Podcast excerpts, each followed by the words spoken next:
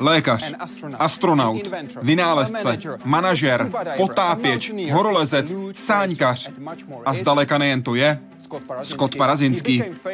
Zapsal se mimo jiné opravami ve volném prostoru na mezinárodní vesmírné stanici, při kterých se dostával na hranu i za hranu bezpečnostních postupů. Řešil, jak zajistit, aby se neopakovala tragédie Kolumbie. Osobně na palubě raketoplánu Discovery sledoval jako lékař sedmasedmdesátiletého Johna Glena při jeho druhém letu do vesmíru a také jako jediný astronaut stanul na vrcholu Mount Everestu. A teď bude odpovídat na vaše otázky. Vítejte ve světě vědy a otázek současné společnosti. Začíná Hyde Park Civilizace.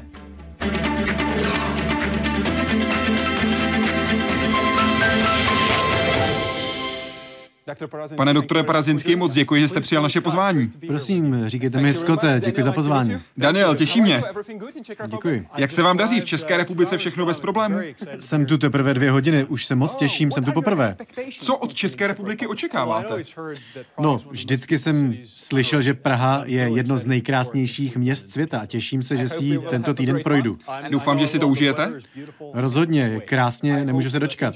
Doufám, že si užijete i rozhovor v Hyde Parku Civilizace. Já se těším. Vaším dnešním hostem je Scott Parazynski. Seznamte se.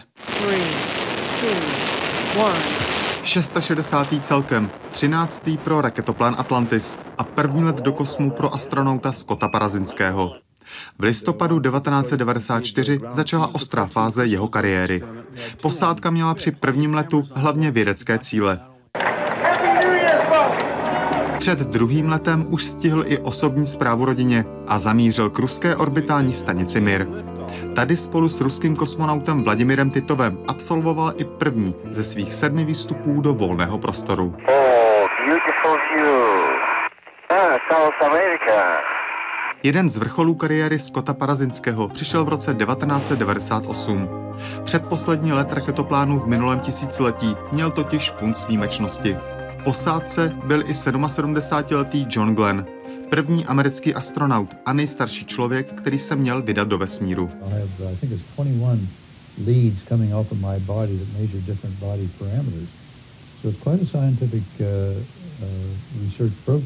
A protože Scott Parazynski je profesí lékař, doktor, tak on vlastně dostal na starost, aby byl jeho osobní lékař za letu a dohlížel na jeho zdravotní stav a prováděl i nezbytné výzkumy. Nejvýrazněji se Scott Parazynski zapsal do dějin astronautiky při svém pátém a posledním letu k I S S. Tehdy při nejspíš nejriskantnějším výstupu do volného prostoru vůbec opravil a zachránil celý sluneční panel. Přitom byl vůbec nejdál vzdálen od těch výstupových prostorů a míst obytných v celé historii I S S. Na mechanickém rameni byl vlastně vysunut ještě do té potřebné výše k tomu výstupu, kde měl zasáhnout. Ten výstup byl tím pádem velice dlouhý, nemohl být nacvičen a přitom hrozilo i nebezpečí, že může být zasažen elektrickým proudem. Po konci kariéry u NASA se Parazynski věnuje přednáškám a popularizaci kosmonautiky. Stal se jediným člověkem na světě, který Zemi viděl jak z vesmíru, tak z vrcholku Mount Everest. A opakuje, že pokud by dostal nabídku, tam nahoru, kde strávil přes padesát sedm dní, by se zase rád podíval. Jaroslav Zoula, Česká televize. První otázka je od Romana Krále, který se ptá přes Facebook. Od kdy jste chtěl být astronautem? A proč jste šel studovat medicínu? Neměl byste v NASA větší šance jako fyzik nebo pilot například? To je dobrá otázka, Romane. V zásadě jsem chtěl být astronautem od té doby, co mi bylo pět, když jsem se naučil mluvit a chodit. Otec pracoval na programu Apollo, když jsem byl malý, takže jsem měl modely raketek a na stěnách plakáty a měl jsem ambici, že se poprvé dotknu nohou Marsu. Vyrůstal jsem ve stínu programu Apollo, sledoval jsem, jak Neil Armstrong v roce devatenáct set šedesát devět stanul na povrchu Měsíce. Vždycky to byla součást mých dlouhodobých ambicí.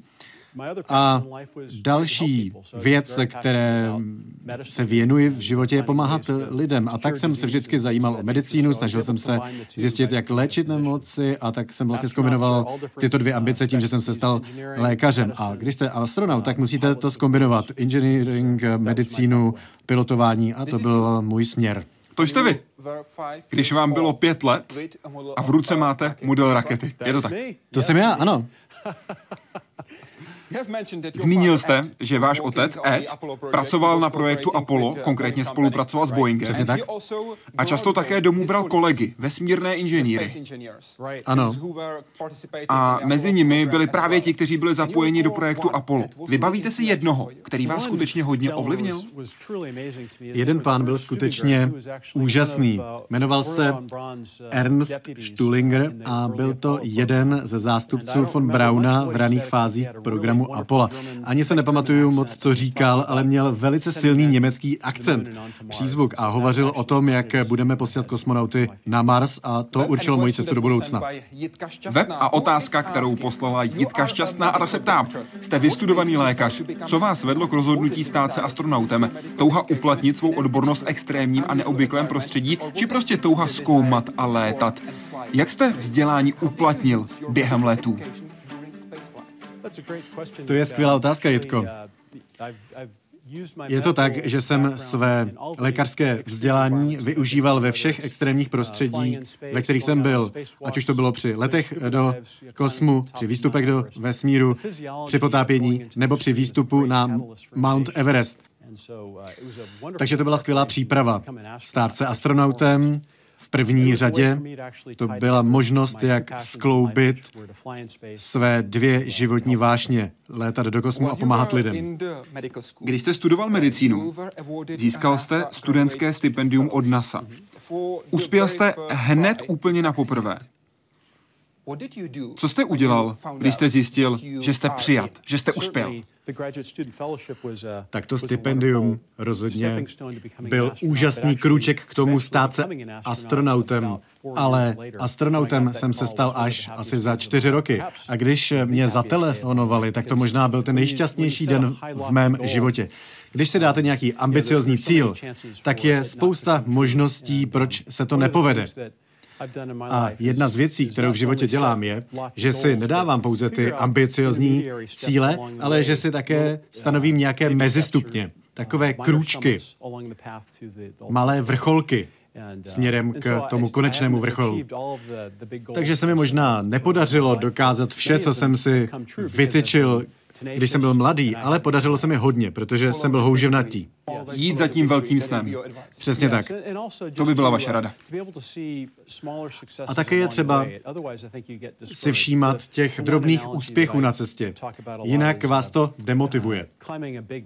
A já to vždycky přirovnávám k tomu, když stoupáte na nějaký vrchol. Když se podíváte na ten vrchol, tak vás to může demotivovat. Nicméně, když si stanovíte délku lana nebo nějaký další krok, tak to rozložíte na něco zvladatelného.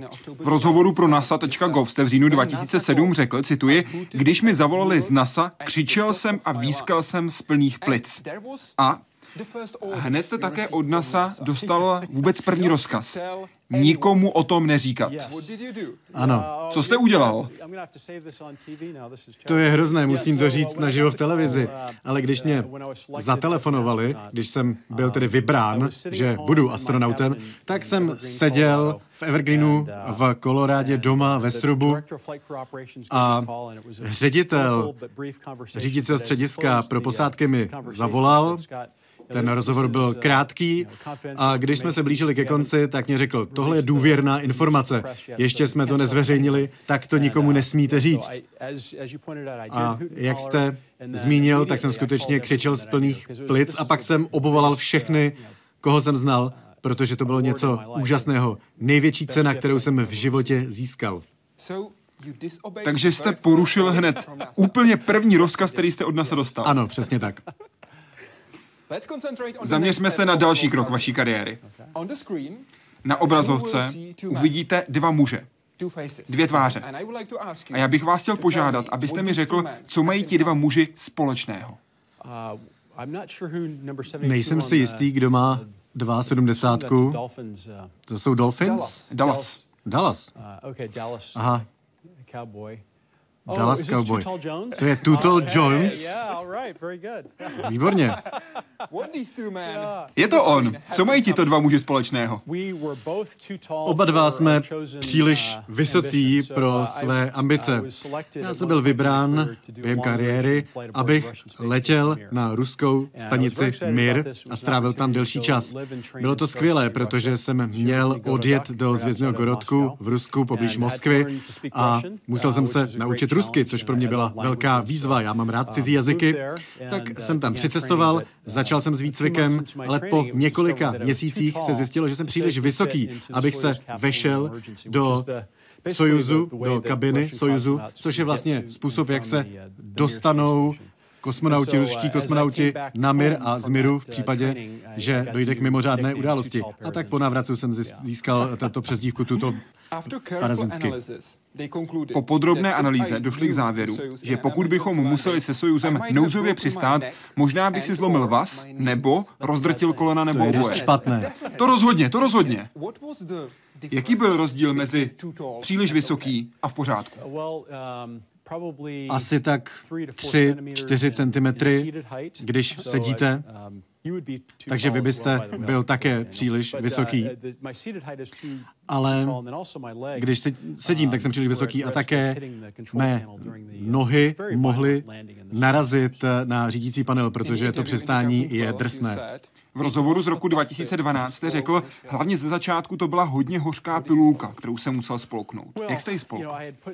No víte, věnoval jsem tomu hodně ze svých cílů a ambicí, abych mohl letět na ruskou stanici. Takže jsem byl zklamán, že nemohu naplnit tuto misi, splnit tuto misi, ale postarali se o mě dobře, protože v těch nadcházejících misích, následujících misích jsem letět mohl v raketoplánu na stanici Mir. Strávil jsem tam pět dní a mohl jsem vystoupit do kosmu. První společný rusko-americký výstup do volného prostoru. Přesně tak, vystoupil jsem do otevřeného prostoru se slavným ruským kosmonautem s Vladimirem Titovem, což byl vlastně první kosmonaut, který strávil celý rok mimo planetu. Měl za sebou skvělou historii a byl to můj partner při výstupu. Vy jste byl moc vysoký, kdo byl moc malý? Tak to je smutný příběh, ale má dobrá známá Wendy Lawrence byla nakonec vybrána, aby mě při misi na stanici Mir nahradila. Měl jsem tam strávit čtyři a půl měsíce na stanici a tak jsme potřebovali někoho, kdo by mě nahradil. Wendy Lawrence je námořní pilotkou, pilotkou vrtulníku, ale je malá, jedna z nejmenších ze všech astronautů.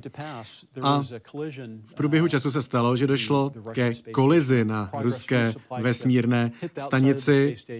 Doplňovací loď narazila do stanice, jednalo se o modul Spectre. Došlo k dekompresi a bylo potřeba realizovat výstup. A ona byla příliš krátká, aby se vešla do skafandru Orlan, takže byla too short Lawrence.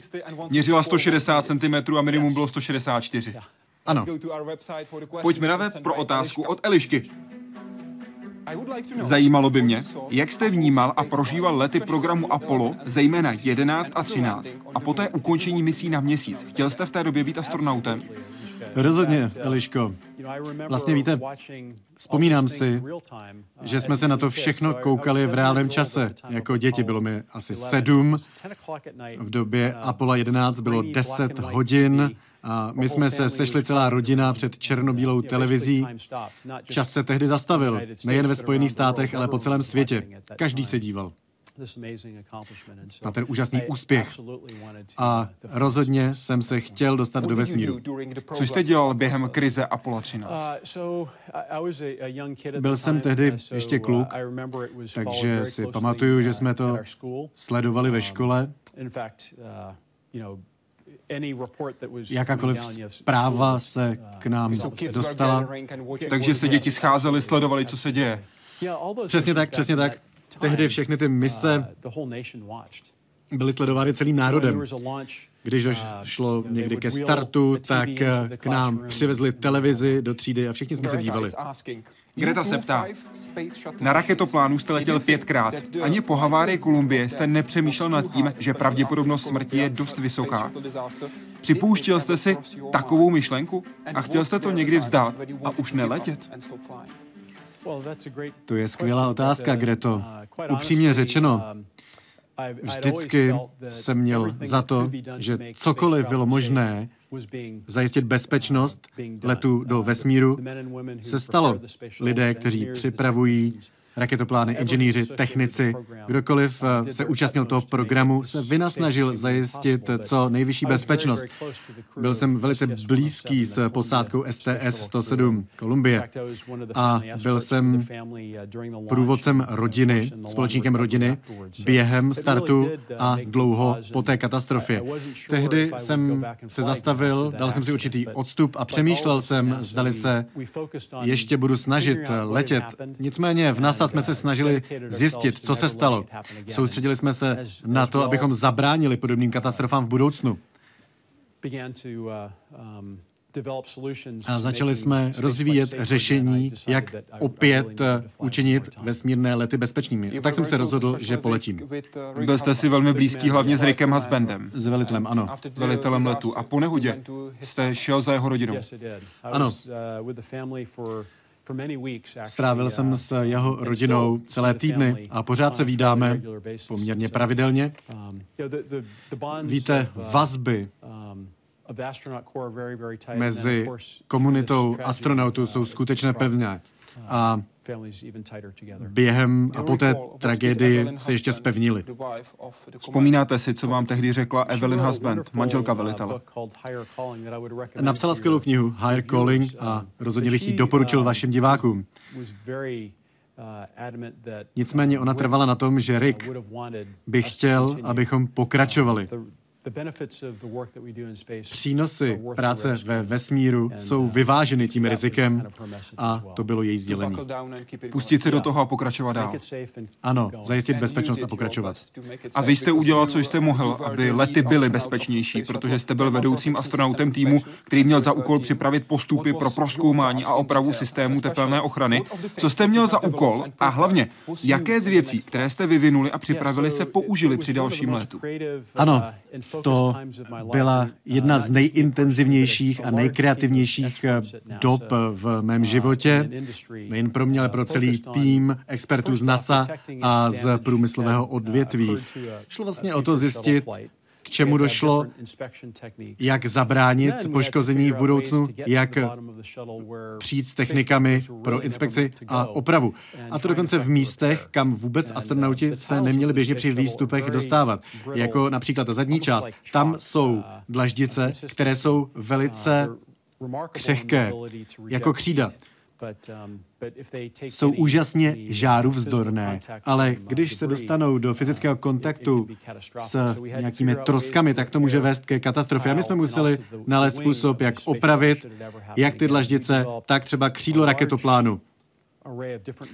A vyvinuli jsme celou řadu materiálů a nástrojů, jak osadit ty materiály. Také jsme museli vymyslet přístup k těmto vzdáleným částem raketoplánu. Bylo to skutečně velice inovativní, bylo to zajímavé pro mě a celý tým NASA. Web a otázka, kterou poslal John Gee. A právě ten se ptá. Letěl jste v raketoplánech Atlantis, Discovery a Endeavour. Byly identické, anebo se v něčem lišily? Jak na ně vzpomínáte? Máte k některému z nich vřelejší vztah než k ostatním? Dobrá otázka, Johne. Všechny byly trochu jiné. První raketoplán byl možná nejtěžší, protože tam bylo další testovací zařízení, které bylo zabudované. Vlastně jsme to vynášeli do kosmu poprvé. A každý další let byl trochu zredukován, prošel dietou a také se zlepšovala avionika a různé podsystémy raketoplánu. Takže jsou tam drobné rozdíly mezi jednotlivými raketoplány, ale musím říct, asi trochu z toho vycouvám z té otázky, ale dvě nejlepší mise byla možnost letět s Johnem Glennem na S T S devadesát pět s hrdinou z dětství a S T S sto dvacet poslední let. O tom budeme ještě hodně podrobně mluvit, na to se spolehněte. Facebook a Medic. Sledoval jste jako lékař, jaký jste měl tep při jednotlivých startech vašich pěti misí? Byl jste postupně klidnější? Já jsem si nemohl měřit tep, protože máte na sobě zapnutý tlakový oděv a tep si nezměříte. Když potom vystupujete do otevřeného prostoru, tak na sobě máte elektrokardiogramy a tam si tep sledovat můžete. Je to zajímavé, protože s každým dalším výstupem a obecně s každou další misí jsem se cítil stále pohodlněji a pohodlněji. Nejprve je to něco úžasného, ale zvyknete si na to, na to prostředí. A jaká byla zhruba ta tepová frekvence? sedmdesát nebo sto čtyřicet? Tak na začátku to bylo asi čtyřicet, když jsem v klidovém režimu a při výstupu do kosmu, tak to záleželo na té námaze, tak tam to bylo asi sedmdesát osmdesát. To ukazuje, že máte hodně, hodně dobrou výkonnost. čtyřicet je opravdu hodně nízká tepová frekvence. Když byl hostem Hyde Parku Civilizace, Charles Duke řekl, cituji, John Young letěl už po čtvrté a vypadal naprosto klidně. Při startu, když jsem málem praskl vzrušením, jsem měl, jak jsem později zjistil, tepovou frekvenci sto čtyřicet. Ledově klidný John měl sedmdesát. Skoro jsme ho museli probudit, jak byl v klidu. Tak to je skvělý citát od Charlieho. Já ho mám hodně rád, Charlie Duka. Je to skvělý člověk. Stejně jako John Young. No, Charlie by byl asi rád, že neletěl s vámi, protože vy jste měl čtyřicet. Jasně. To by pro něj bylo ještě depresivnější. Já nevím, kolik to bylo při startu, takže to nemohu srovnávat. Web a otázka od Karly Madunické. Jaký nejhorší zážitek se vám ve vesmíru stal, kdy vám bylo úzko?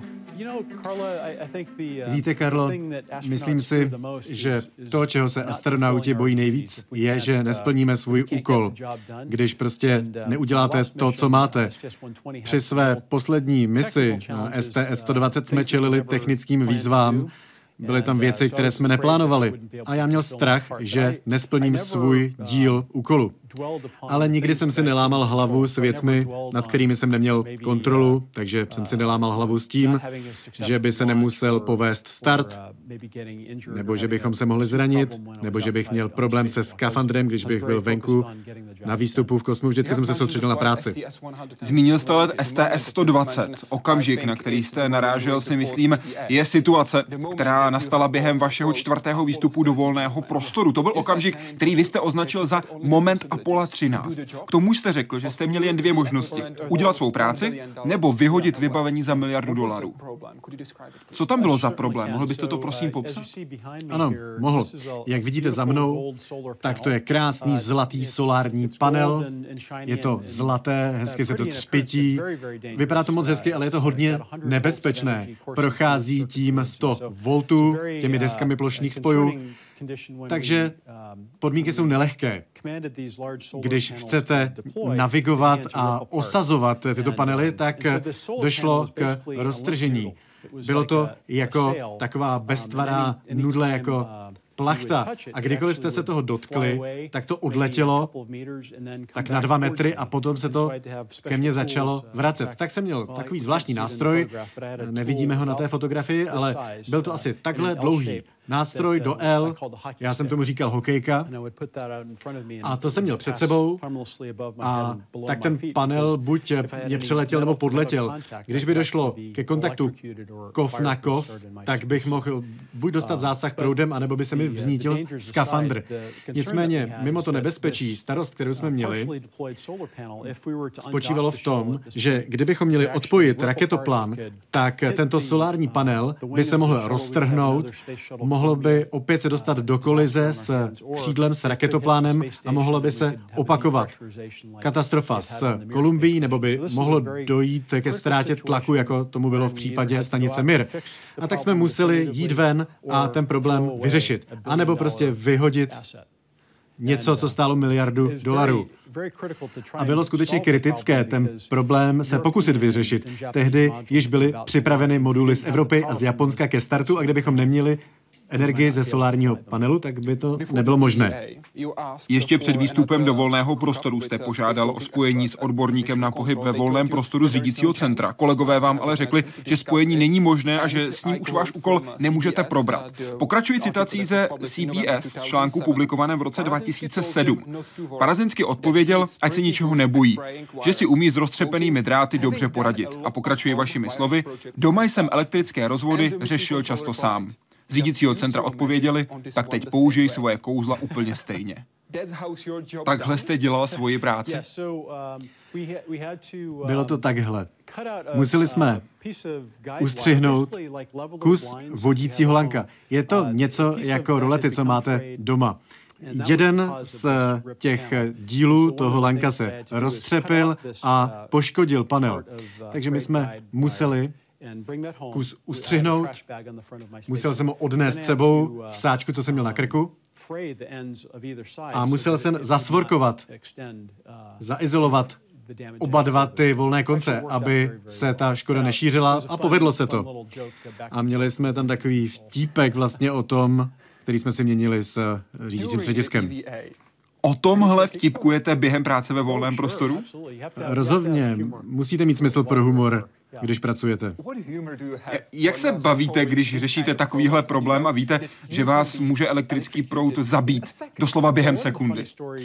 Jedna z takových vtipných historek, jeden z mých evropských kolegů, Paolo Nespoli, tak ten mě vlastně z vesmírné lodi prováděl těmi bezpečnostními pokyny, abych mohl začít pracovat na tom solárním panelu. A on mě vlastně četl ty bezpečnostní pokyny, že se mám vyvarovat kontaktu s ostrými hranami a hroty.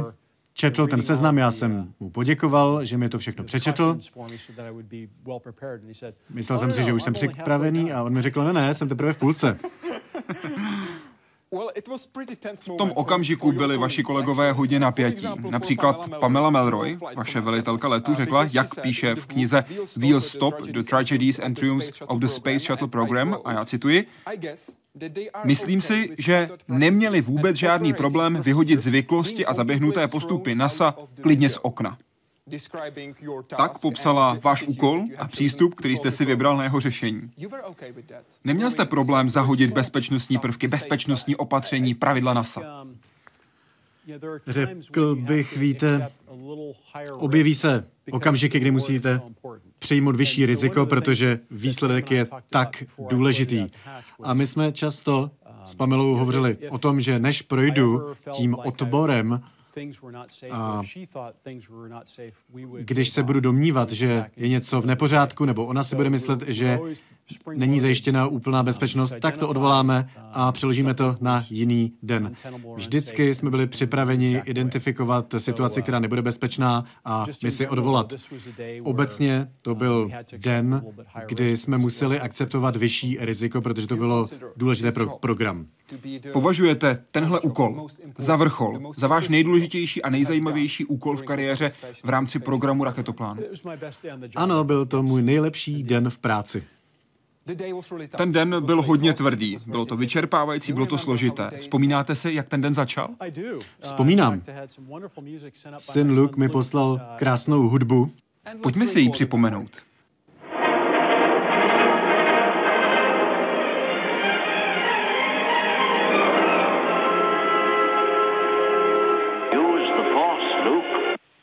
Good morning, Discovery, and a special good morning to you today, Scott, as you head out the hatch one more time.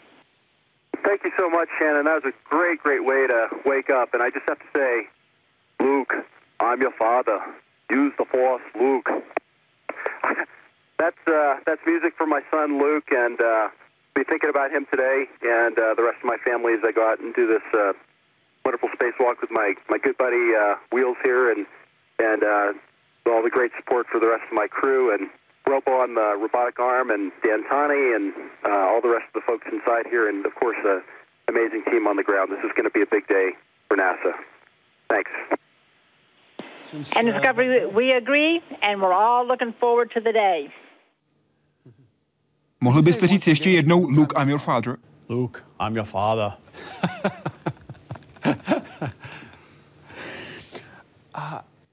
Potkal jste někdy Jamesa Erla Jonesa? Ne, nepotkal.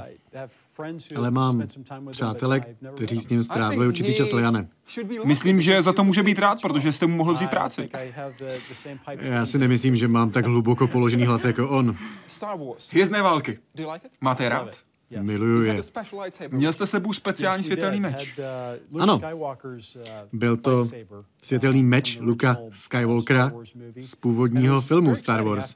A bylo to úžasné, protože po té misi jsme navštívili George Lucase na ranče Skywalker v Severní Karolíně a můj syn vrátil ten meč Georgeovi. Byl to světelný meč použitý v epizodě šest Návrat Jediho. Jedním z hostů Hyde Parku Civilizace byl Rick McCallum, producent Hvězdných válek. A nám se nakonec podařilo zkontaktovat. Nebylo to ani trochu jednoduché, ale naše dramaturgyně Gabriela Cihlářová se jen tak nevzdává a když se rozhodne, že něco bude, tak to taky bude. Neúspěch nepřipadá v úvahu, jak říká. A tak našla Ricka McCalluma v Botswaně. A řekla mu, dobře, Scott bude v Hyde Parku Civilizace a je to velký fanoušek Hvězdných válek. Chtěl byste se ho na něco zeptat? Tady je jeho odpověď. Rick McCallum natáčí právě teď film United Kingdom a z Botswany napsal, cituji, Milý Scotte, vlastně nemám otázku, ale chtěl bych říct, že je to opravdu čest, že jste v Hyde Parku Civilizace. Jestli je nějaký pozemšťan, který se stal na naší planetě Jedim, jste to vy. Všichni velmi respektujeme vaše úspěchy na Zemi i ve vesmíru. Tak to je úžasné, je to pro mě velká čest, je to skvělý vzkaz. Jste si jistý, že vám mám říkat Scotte a ne mistře? Prosím, Scotte, Scott stačí. Když budete Jedim, jakou postavou byste chtěl být? Bylo by těžké, abych byl Luke, ale asi mám k Lukeovi nejblíž. Vážně? Použij sílu Luku. Váš syn se jmenuje Luke. To je podle Hvězdných válek? Ano. Možná, že tam určitý humorný prvek bude, ale když máte příjmení Parazynský, tak musíte najít skutečně krátké křestní jméno. A o to nám šlo. Pojďme na web. Tomáš Zlámal se ptá. Můžete prosím popsat pocity astronauta v jednotlivých fázích letu raketoplánu? Jaké to je? Pár minut před startem, při finálním odpočítávání, sekundy a minuty po startu a poté návratová a přistávací fáze letu. Vnímal jste je jinak při různých misích? Ta zkušenost startu do vesmíru se nedá k ničemu přirovnat. Možná by se to dalo připodobnit k tomu pocitu zrychlení a nadšení, který máte, když jedete dolů po té nejstrmější části dráhy, horské dráhy, ale do raketoplánu vstoupíte dvě hodiny před startem, sednete si do křesla, připoutáte se, vlastně sedíte a koukáte se vzhůru. Na začátku je to nepohodlné, je vám pořád větší teplo a jste pořád nervóznější a nejnervóznější. Musíte udělat celou řadu kontrolních operací v kokpitu. Musíte zkontrolovat těsnost. A když se dostáváme do bodu čas T minus devět minut, tak je všechno najednou vážnější. Začnete mít skutečně pocit, že do vesmíru poletíte. Do toho času té minus devět se může změnit počasí, cokoliv, ale od tohoto momentu se všechno stiší a začnete se soustředit na to, co má následovat. Takže začneme kontrolovat systém před startem, potom se zažehne hlavní motor, cítíte vibrace, slyšíte ty zvuky pod sebou a potom se zažehnou pomocné raketové motory a už není cesty zpět. Jakmile se motory zažehnou, tak letíte.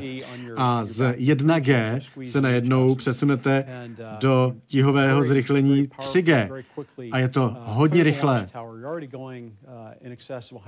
Když opouštíte startovní věž, tak letíte sto šedesáti kilometrovou rychlostí a potom letíte v takovém oblouku jste na zádech a vzpomínám si, že při jednom letu jsem měl na koleni zrcátko a díval jsem se do toho zrcátka a nad sebou jsem měl okno a viděl jsem, jak tam vlna naráží na pobřeží. Mimořádný zážitek. A na ty pomocné raketové motory letíme během prvních dvou minut, to je to první stádium, a ty motory se potom oddělí a snesou se na padácích do oceánu a jsou využity při dalších letech. Potom pokračujete dalších šest a půl minuty, dokud nedosáhnete rychlosti na oběžné dráze asi dvacet pět tisíc kilometrů za hodinu. Je to neuvěřitelný pocit zrychlení na té horské dráze, který trvá tak dlouho. Ale musíme si uvědomit také to, že potom je odpojen ten hlavní motor asi po osmi a půl minutách a najednou z vás padne ta tíha tři gé. Všechno se sklidní, zpomalí a vy jako byste chtěli vystřelit z toho sedadla, z křesla. Samozřejmě jste připoutáni a vidíte zakřivení země, vidíte černý vesmír a krásnou modrou planetu. Úžasné. Vím, že je to složité, ale mohl byste porovnat a popsat, jak se liší pocit, když jste v raketoplánu a když jste ve volném prostoru? Ano, je to důležitý kontrast a velice zajímavý. Užívám si každou sekundu, kterou jsem měl, když jsem se mohl dívat okýnkem kosmické lodi ven. Nicméně, když se dostanete ven na výstup, tak mezi vesmírem a vámi je pouze to hledí vaší přilby. Jste obklopen vesmírem a vlastně venku jste ve své vlastní osobní vesmírné lodi. Skafandr je takovou osobní lodí, protože zde musíte mít veškeré vybavení pro udržení životních funkcí. Máte na zádech kyslík, pak zde máte odvod C O dva, baterie, rádio, kameru, světla, potom také velice tlustý tlakový oděv, který vás chrání před teplotními výkyvy. Je to úžasná perspektiva, když jste venku. Když řeknu, že být v raketoplánu je jako letět letadlem, co je pak pohyb ve volném prostoru? Tak bude to něco jako skydiving. Prostě jste venku, okolo vás pouze prostor. Na jedné své misi jste letěl s prvním americkým astronautem Johnem Glennem. Jak jste vnímal jeho let z hlediska odborného, jako lékař, a jak z hlediska lidského? A jak prožíval let John? Tak v první řadě musím říct, že jsem měl pocit, jako kdybych vyhrál v loterii. Měl jsem takové štěstí, že jsem letěl s hrdinou z dětství, s Johnem Glennem. On byl jeden z těch prvních astronautů v rámci programu Mercury. A když se vrátil do vesmíru v sedmdesáti sedmi a letěl s námi v raketoplánu, tak to byla úžasná čest pro mě osobně, stejně jako pro servisní personál. Snažili jsme se zajistit jeho pohodlí a měřili jsme, testovali jsme jeho životní funkce. On byl námořním pilotem, byl ve skvělé kondici, pořád je ve skvělé kondici. A to už je mu přes devadesát. A pořád mu to úžasně myslí, má skvělý intelekt. Mít možnost letět s ním, to bylo něco skvělého. Účastnil se asi deseti různých lékařských testů. Snažili jsme se pochopit rozdíl mezi mladým astronautem a starším astronautem, co se týče jejich adaptace na pobyt ve vesmíru a další adaptace zase na zemskou přitažlivost. Byly zde určité rozdíly, například rovnováha, spánek a některé endokrinní funkce, ale obecně si vedl velice dobře a ty změny toleroval velice dobře a rychle. John Glenn pro vás měl speciální přezdívku. Několik jich měl. Musel jsem mu často odebírat krev, takže si o mě myslel, že jsem takový upír. A nakonec mě dal přezdívku, nebo několik přezdívek, říkal mi Drákula nebo hrabě Parazynský. kola. To byla má nejoblíbenější. Ale na druhou stranu, vy jste měl přezdívky také pro něj. Kolik jste měli při misi specialistů na užitečné zatížení? Aha, už vím, kam tím míříte. John byl velice skromný. Trval na tom, abychom mu nikdo neříkali senátore Glenne. Chtěl, abychom mu všichni říkali John nebo specialisto číslo dvě, protože jsme tam měli také dvě čelohlavé ryby, se kterými jsme prováděli testy, byly napojeny na různé přístroje a zkoumali jsme jejich vestibulární funkce ve vesmíru. Chutnali specialisté tři a čtyři dobře? Ne, nejedli jsme je. Nikdy, vůbec. Ne, ne byli navráceny vědě. Ale let nebyl jen o vědě, proběhl také rozhovor s Jayem Lenem, protože se média přirozeně o tenhle let velmi zajímala, řekl bych až, že... Byli nadšení ohledně té mise. Přesně tak, přesně tak. Reportéři popisovali, co se děje během mise. A Jay Leno dělal rozhovor, který byl, řekl bych, troufám si tvrdit, jedinečný. Leno se zeptal, opakuje vám pořád senátor Glenn, jak složité to bylo za starých časů, jak to bylo všechno natěsnané, jak to bylo všechno malé, jakou kliku dneska kluci máte? Vzpomenete si na odpověď vašeho velitele? Na tu odpověď se nespomínám. Odpověděl, víte, že vlastně ne. Neříká to pořád, jen když je vzhůru. Tak to je hodně vtipná odpověď. Takhle se mluví o prvním americkém astronautovi. Takhle se mluví o senátorovi. Takhle se mluví o muži, který vám říkal hrabě Parazynskula. No, to jsem nebyl já. To byl Kurt Brown, kdo to řekl. Je třeba říct, že John Glenn se nedal. Říkal, hele, Kurte, Kurt Brown byl velitel. Víš, ty jsi ten druhý nejlepší velitel, se kterým jsem kdy letěl. Dlužno dodat, že John Glenn byl předtím ve vesmíru jen jednou a byl sám sobě svým velitelem. John má skvělý smysl pro humor, je s ním legrace. A také se hodně snažil spolupracovat s lidmi, potkávat se s lidmi, mluvit s nimi. Nikdy nikomu neřekl, ne, nemám čas. Byl skvělý vzor pro lidi, vždycky si na lidi udělal čas. Vzpomínám si velice živě, před startem jsme byli na Floridě, kde jsme nacvičovali odpočítávání před startem a chodili jsme tam do místních restaurací a každý v té restauraci se s ním chtěl potřást rukou, dostat podpis, chtěli fotky s dětmi a on neodešel, dokud každý nezískal podpis nebo fotografii. Skutečně ho hodně respektuji. Mluvili jsme o experimentech. On byl takovým pokusným králíkem. Co jste během testů zjistili? Protože někteří lidé říkali, podívejte se, tohle je jen propagační akce, tohle je jen marketing, poslat Johna Glenna zpátky do vesmíru, protože on je hrdina nejen ve Spojených státech.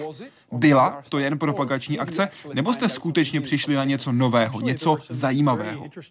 Víte, některé výsledky té práce byly skutečně zajímavé a myslím si, že by se na tom mělo pracovat i nadále. Samozřejmě, experiment s jedním účastníkem není statisticky významný, ale zjistili jsme, že starší osoby se rychle mohou adaptovat na pobyt ve vesmíru stejně jako na přitažlivost na Zemi.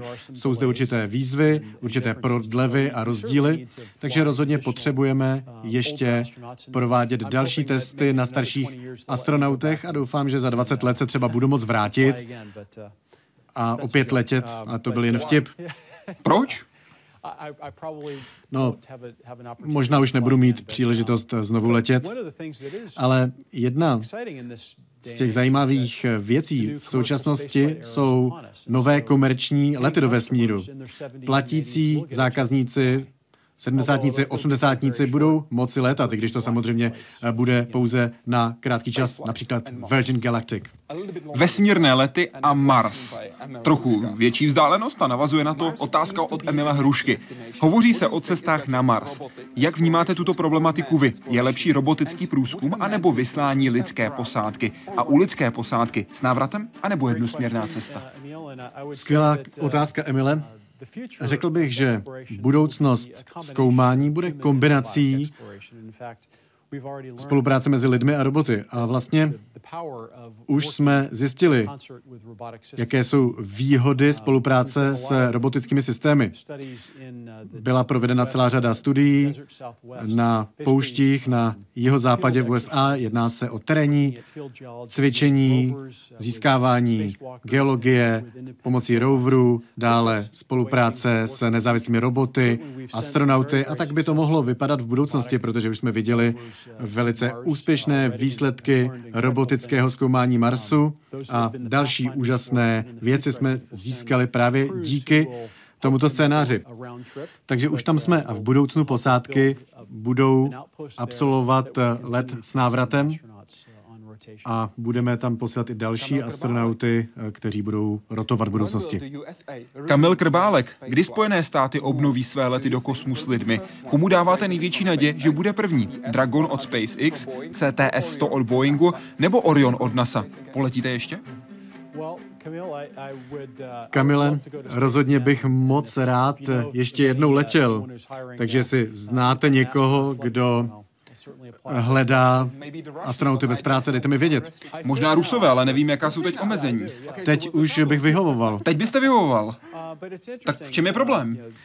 Je to zajímavé. SpaceX přišli s raketou Dragon pro zásobování a také vlastně zveřejnili svůj záměr provést let s posádkou. Boeing má C S T sto, Orbital má další loď, Sierra Nevada je další společnost, která má také k dispozici plán na vesmírnou loď. Existují již plány, byly vybrány již posádky. Čtyři astronauti již byli vybráni pro následující lety, možná to bude za dva, tři roky. Myslíte si, že nás čeká rozvoj turistiky na oběžné dráze Země? Ano. Vesmírné hotely a podobně.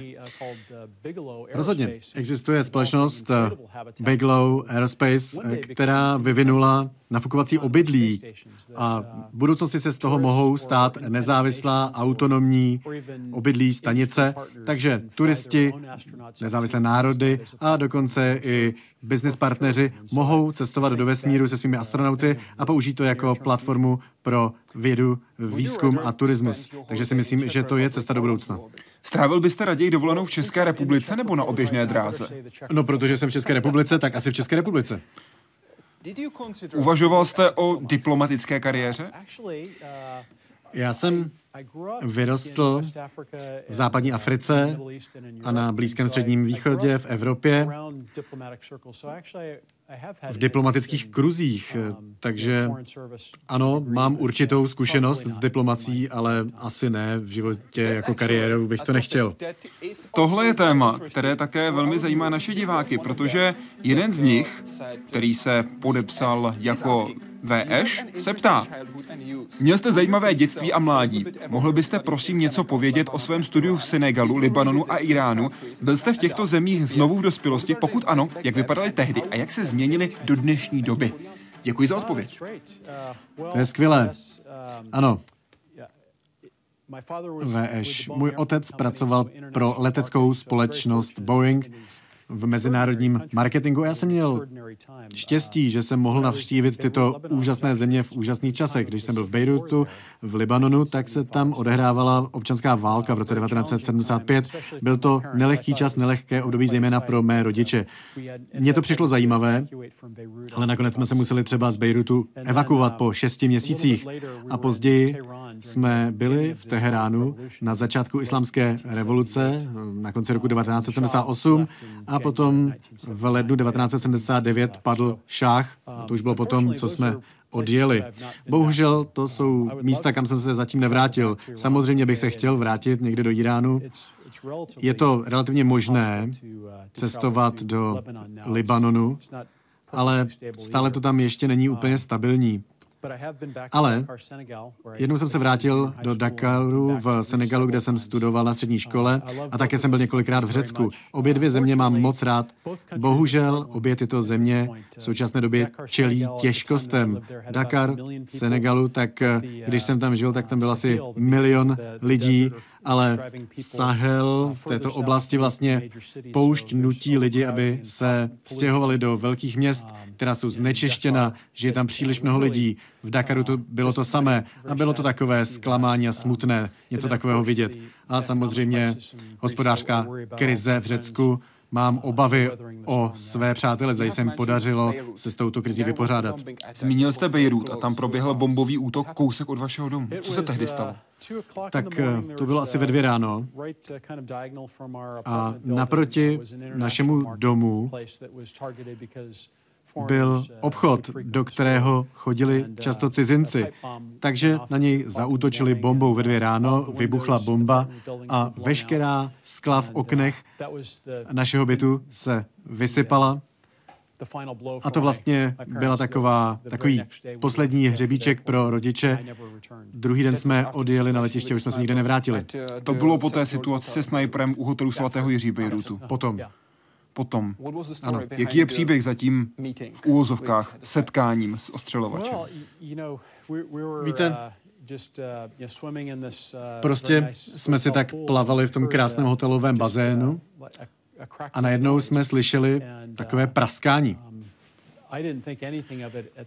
Nic moc jsem si o tom tehdy nemyslel, ale jiní lidé byli pozornější a rychle zjistili, že se odtamtud musíme dostat co nejrychleji. O takových věcech, jako je vaše smrtelnost, nebo o tom, že se něco takového může stát, běžně neuvažujete. Ale protože ta situace tam byla stále více a více napjatá, začala pomalu vznikat ta občanská válka, tak se začaly dít i takovéto věci. Zaměřme se na příjemnější věci. Zaměřme se na horolezectví.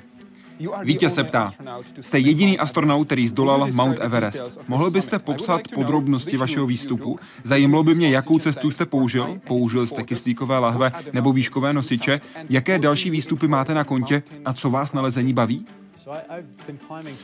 Já se věnuji horolezectví už od té doby, co jsem byl teenager. Prostě rád stoupám na vysoko položená místa, kde to chce prostě práci se tam dostat, kam se dostane jen málo lidí. Je to skutečně hodně zajímavé, když potom máte ten pohled z hora, z nějakého hřebenu nebo vrcholu. Lezel jsem po celém světě, v Alpách, v skalistých horách, v Andách, na hřebenu Aljašky i v Himalájích, a snažím se pořád a pořád se věnovat náročnějším a náročnějším výstupům. V oblasti Mount Everestu jsem strávil dvě sezóny v roce dva tisíce osm a dva tisíce devět. Lezl jsem se šerpou i sám, neměl, neměl jsem žádné výškové nosiče či něco podobného. Když jsem vystoupal na vrchol, ani průvodce. Spolehal jsem na roky trénování a také na podporu, kterou jsem měl od šerpy Danuru, svého přítele. A tak si myslím, že by se po horách mělo lézt. Bohužel dnes tolik lidí se chce dostat na vrchol Mount Everestu a je to čím dál tím nebezpečnější.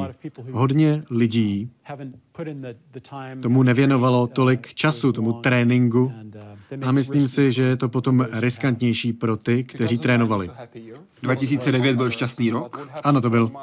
Co se ale stalo, pokud jde o Mount Everest, dvacátého prvního března dva tisíce osm?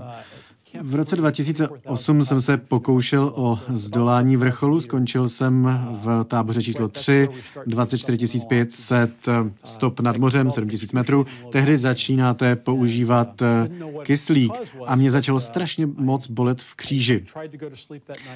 Šel jsem spát a doufal jsem, že ta bolest zmizí, ale bohužel to ráno bylo ještě horší a musel jsem učinit těžké rozhodnutí se obrátit a nevěděl jsem, jestli se ještě někdy budu moct vrátit. Naštěstí jsem se mohl vrátit hned následující rok a těch třicet minut na vrcholu Mount Everestu, to je vryto do mé paměti jako jeden z nejúžasnějších zážitků v životě. Byla to vyhřezlá plotínka v bederní oblasti? Ano. A bylo dost těžké dostat se dolů. Ale vy jste měl štěstí, protože cestou bylo dost ledu. Ano, měl jsem velké štěstí, že jsem tam měl nekonečné zásoby ledu. Každých dvacet až třicet minut jsem si lehl na záda, schladil jsem si je a potom jsem slaňoval zase dolů a trvalo to celou věčnost. Mount Everest, nejvyšší místo na Zemi, a Scott Parazynski. A jak můžete vidět na téhle fotce, nebyl tam sám. Co to držíte v ruce? Měsíční kámen. Je to krásný vzorek, který získal v moře klidu dvacátého července devatenáct set šedesát devět Neil Armstrong, jeden z mých dětských hrdinů. Měl jsem povolení od NASA, abych tento kamen mohl sebou vynést na vrchol Mount Everestu. A já jsem původně plánoval, že Neilovi zavolám z vrcholu Mount Everestu, ale měl jsem tak zmrzlé ruce, vlastně to vidíte i na té fotografii, že mám na rukou rukavice a bylo velice těžké s těmi rukavicemi vytočit číslo. Kde je ten kámen teď? Je na mezinárodní vesmírné stanici v modulu Tranquility. Hezké místo. Kámen nebylo to jediné, co jste vzal sebou na výstup na Mount Everest, protože jste sebou měl také experimenty, které připravila NASA. O co konkrétně, prosím, šlo? Prováděl jsem několik experimentů. Soustředil jsem se na U V záření, dále na technologická řešení. Vzal jsem sebou jeden přístroj, který jsem vynalezl sám a sloužil k zajištění hydratace ve výškách. Patentovala to NASA a doufejme, že to co nejdříve bude k prodeji na trhu.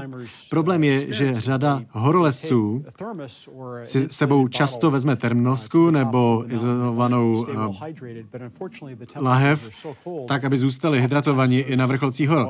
Nicméně tam je taková zima, že velice často ta lahev zamrzne a oni vodu potřebují. A já jsem přišel s řešením, které udrží vodu v kapalném skupenství. Vy jste toho hodně zažil. A to nejen ve vesmíru, nejen jako horolezec, ale také při řadě různých dalších aktivit. Teď v roce dva tisíce patnáct. Co máte ještě na seznamu svých přání a plánů? Je to zajímavé, ale můj seznam věcí, které chci dělat, je skutečně plnější než kdykoliv předtím. Je celá řada míst na Zemi, kam bych se chtěl dostat, která bych chtěl navštívit. Například Praha, neříkám to jenom kvůli tomu, že jsem zde dnes s vámi, Danieli, ale do Prahy jsem vždycky chtěl přijet, ale jedna z oblastí výzkumu, které se skutečně hodně věnuji, je zkoumání oceánů. Stále existuje celá řada míst v mořích a oceánech, kde jsme nebyli, která zanedbáváme. A myslím si, že je důležité, abychom se dozvěděli víc o své vlastní planetě, ale také se těším, že budu pomáhat NASA a dalším kosmickým národům světa, že budeme provádět výzkum i za orbitem. Chtěl byste se potápět v Dean's Blue Hole? Ano, na Bahamách. Je to nejhlubší přírodní modrá díra na Zemi a chtěli bychom tam vyslat ponorku. Chtěl byste letět na Mars? Rozhodně bych chtěl letět na Mars, kde bych sebou mohl vzít rodinu. Sám byste neletěl? Ne, asi bych neletěl sám. To by bylo asi dost těžké. Tomu rozumím, nemám šanci zajistit, abyste mohl přímo letět s rodinou na Mars, ale jako Hyde Park Civilizace jsme měli možnost pro vás připravit speciální letenku. A co to je? To je palubenka? Přesně tak, přesně tak. Na cestu na Mars. Skvěle. Od této chvíle jste součástí projektu Insight a vaše jméno poletí na Mars. Úžasné. Doufám, že to je pro vás alespoň malý, maličký, maličký krok směrem na Mars. Rád si to vezmu, děkuji. Scotté, moc krát děkuji za rozhovor, byla to radost s vámi mluvit. Děkuji, Danieli. A děkuji vám, že jste sledovali Hyde Park Civilizace. Doufám, že jste se dozvěděli něco nového. Prosím, napište nám vaše komentáře na náš web w w w tečka hyde park civilizace tečka c z nebo na naši facebookovou stránku. Děkuji moc a hezký večer.